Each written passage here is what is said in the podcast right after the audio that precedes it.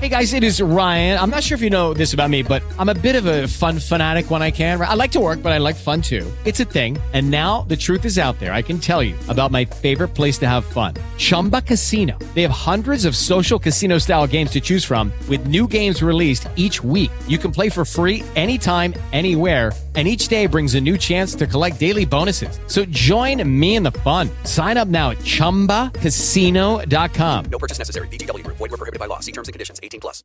Dzień dobry, z wielką radością i przyjemnością w śniadaniu z mistrzem wieczorową porą witam pana profesora Macieja Górnego. Dobry wieczór panie profesorze. Dobry wieczór. Koło mnie pańska książka, niezwykła książka, która mnie zafascynowała i chciałbym, żeby nasi uczniowie jak najczęściej do niej sięgali. Historia głupich idei albo duch narodu w świątyni nauki. I moje pierwsze pytanie dotyczy czegoś takiego prozaicznego, ono będzie może trochę rozwlekłe, mianowicie y, żyjemy tą chwilą tu i teraz i może nam medialnie uciekła informacja, której będą uczyć się nasze dzieci z podręczników, że oto w jednym z laboratoriów w Stanach Zjednoczonych udało się pozytywnie przeprowadzić fuzję termojądrową, uzyskując więcej energii niż e, do jej wytworzenia. Może być to niebywały przełom. Czy często tak w historii bywa, że pewne wynalazki, pewne dobre pomysły są przytłaczane przez prozę życia codziennego? To wydaje mi się nawet nie jest e, ten problem, bo ten, e, skoro, skoro przeczytał Pan o tym w gazecie, a ja także przeczytałem o tym w gazecie, więc jest nas przynajmniej dwóch, to y, tak całkiem przytłoczona ta informacja mm, nie została. Raczej jest to chyba y, przypadek bardzo dobrze y, obecnej medialnie wiadomości, przy czym całkowicie jeszcze nie, nie potwierdzonej. To znaczy, być może jest to przełomowe osiągnięcie, a być może nie jest ona aż tak kontrolowana, jak, jak o tym donosi jak o tym donoszą agencje prasowe. Z nauką jest trochę mm, gdzie indziej y, problem taki kulturowy i społeczny, mianowicie naukowcy z reguły szukają rzeczy, o których mają już jakieś wyobrażenie i to wyobrażenie niekoniecznie bierze się z y, samej nauki. Y, właściwie można powiedzieć, że jesteśmy mm, przygotowani na odkrycie Y, czegoś. Czyli wiemy, już wiemy, y, co chcemy znaleźć. To jest trochę tak jak z pisaniem, mm, z pisaniem prac y, szkolnych na konkursy, w których temat jest określony tak precyzyjnie, że jedynym zadaniem uczestników jest uzasadnić jakąś wypowiedź, tak uzasadnić, dlaczego Słowacki wielkim poetą był. No i to jest w jakimś tam stopniu problem nauk, Y, nawet tych nauk niehumanistycznych, tych, tych nauk prawdziwych, takich jak fizyka, y, w jakimś tam stopniu. No i, im większym stopniu, tym bardziej są otwarte na nowe i naprawdę przełomowe odkrycia. No a im bardziej są zależne od takich y, przednaukowych uwarunkowań, tym mniej nowego i rewolucyjnego mogą przynieść. Panie profesorze, wśród tych y, problemów, które dotykają nas i dotykały właśnie nauki, o czym pan profesor powiedział, były takie ścieżki nauki, które prowadziły nas do rzeczy, mówiąc tak bardzo spokojnie, złych. I pańska książka rozpoczyna się od takiego rozdziału pierwszego, rasa i pamięć. I y, przez długi czas na uniwersytetach, tak jak pan profesor pisze, ta, e, to, to opisywanie ludzi z racji na rzekome rasy było rzeczą naukową, dominującą i potem przynoszącą wiele, wiele tragedii e, ludziom na różnych szerokościach geograficznych. Jak często nauka jest owładnięta taką błędną ideą? Mm, wydaje mi się, że, że takich znaczy to przede wszystkim widać zawsze z daleka i y, oczywiście bardzo jest wygodnie y, mówić o tym, jak się patrzy wstecz i mówi o teoriach, y, które już dawno zostały w tych swoich naukach pogrzebane. No ale na początku XX wieku jeszcze można było przypuszczać, wielu ludzi całkiem inteligentnych tak sądziło, że mm, do wyjaśniania zjawisk społecznych przeszłości, takich wielkich rzeczy jak na przykład powstawanie narodów, państw, jakieś powiedzmy rzeczy jak tak, takie jak, jak świt narodów europejskich, że narzędziem, które pozwala te procesy przeanalizować, może być socjologia, która już wtedy była i która jest też teraz i się no, niezbyt zaktualizowała, ale alternatywnym narzędziem może być antropologia y, rasowa, która te same rzeczy wytłumaczy przy pomocy kategorii biologicznych.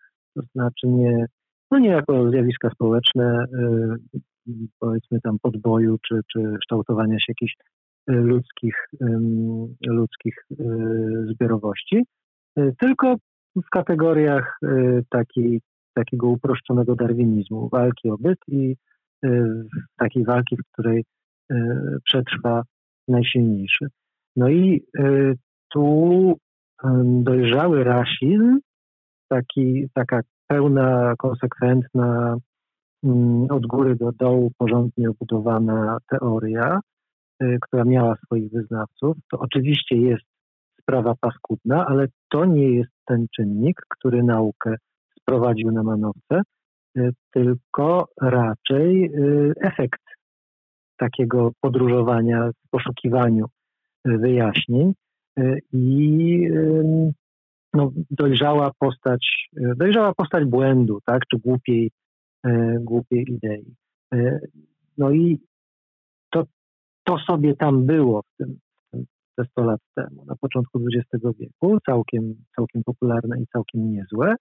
W sensie, znaczy, wyglądało, że ma widoki na przyszłość. Wcale nie, nie, nie, niewiele pozwalało przypuszczać, że e, minie te kilkadziesiąt lat i już e, ludzie się raczej będą wstydzić e, argumentować w taki sposób.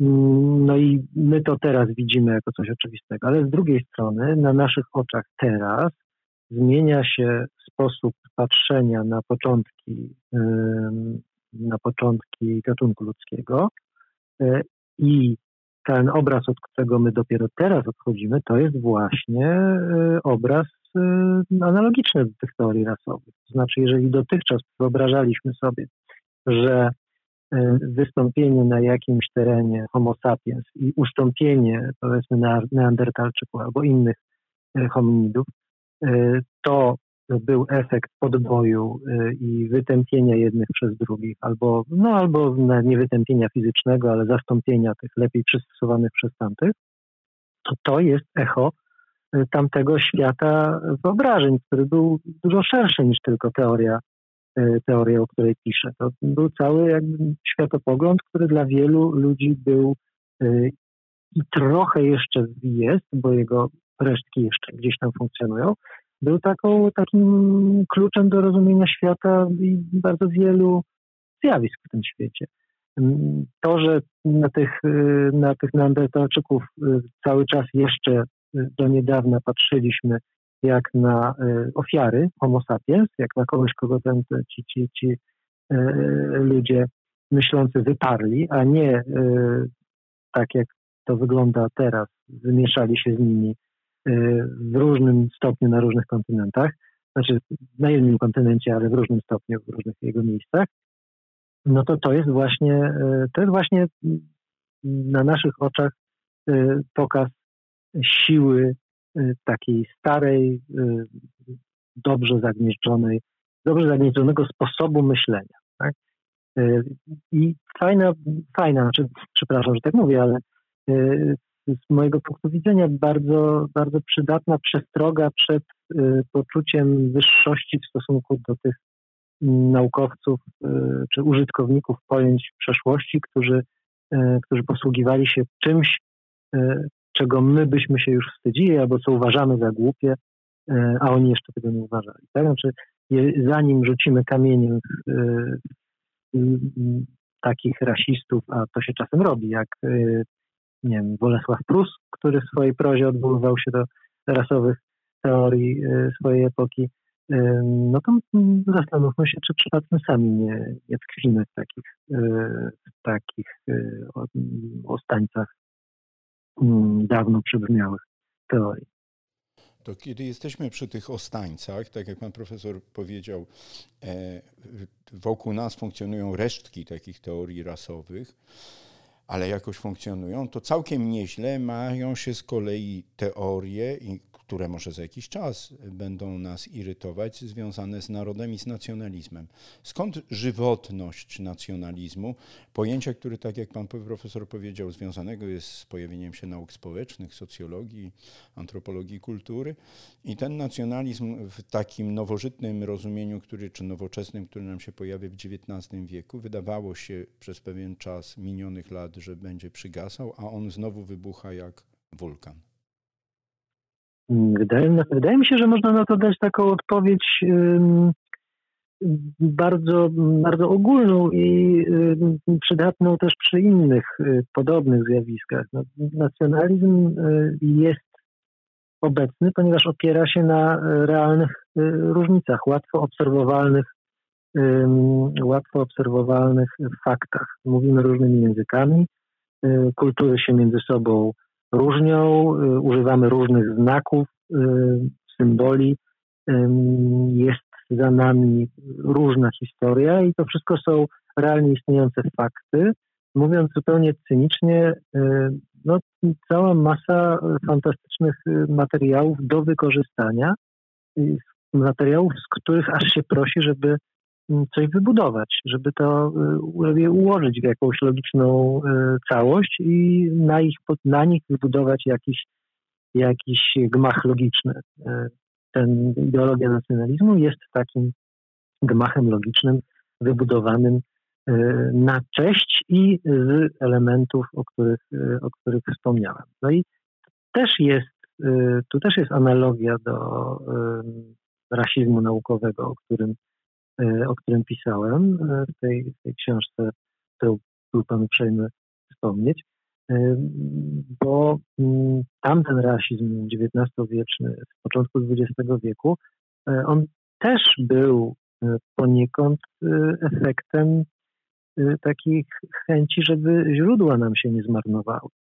bo przynajmniej no, kultura europejska zgromadziła w poprzednich stuleciach całą masę przynajmniej dwóch gatunków źródeł. Po pierwsze opisów mm, obcych krajów, e, które obejmowały też charakter ich mieszkańców, wygląd ich mieszkańców, e, a po drugie e, przełom pozytywistyczny w, w naukach medycznych za, zaowocował olbrzymią i bardzo szybko rosnącą w drugiej połowie XIX wieku masą danych liczbowych takim zwyczajowym, e, zwyczajowym, normalny doktorat, e, doktorat e, antropologiczny czy, czy, czy medyczny z drugiej połowy XIX wieku, to bardzo często była analiza danych liczbowych, danych pomiarowych, dokonanych przy pomocy antropometra, czyli takiego urządzenia, które jeszcze w gabinetach,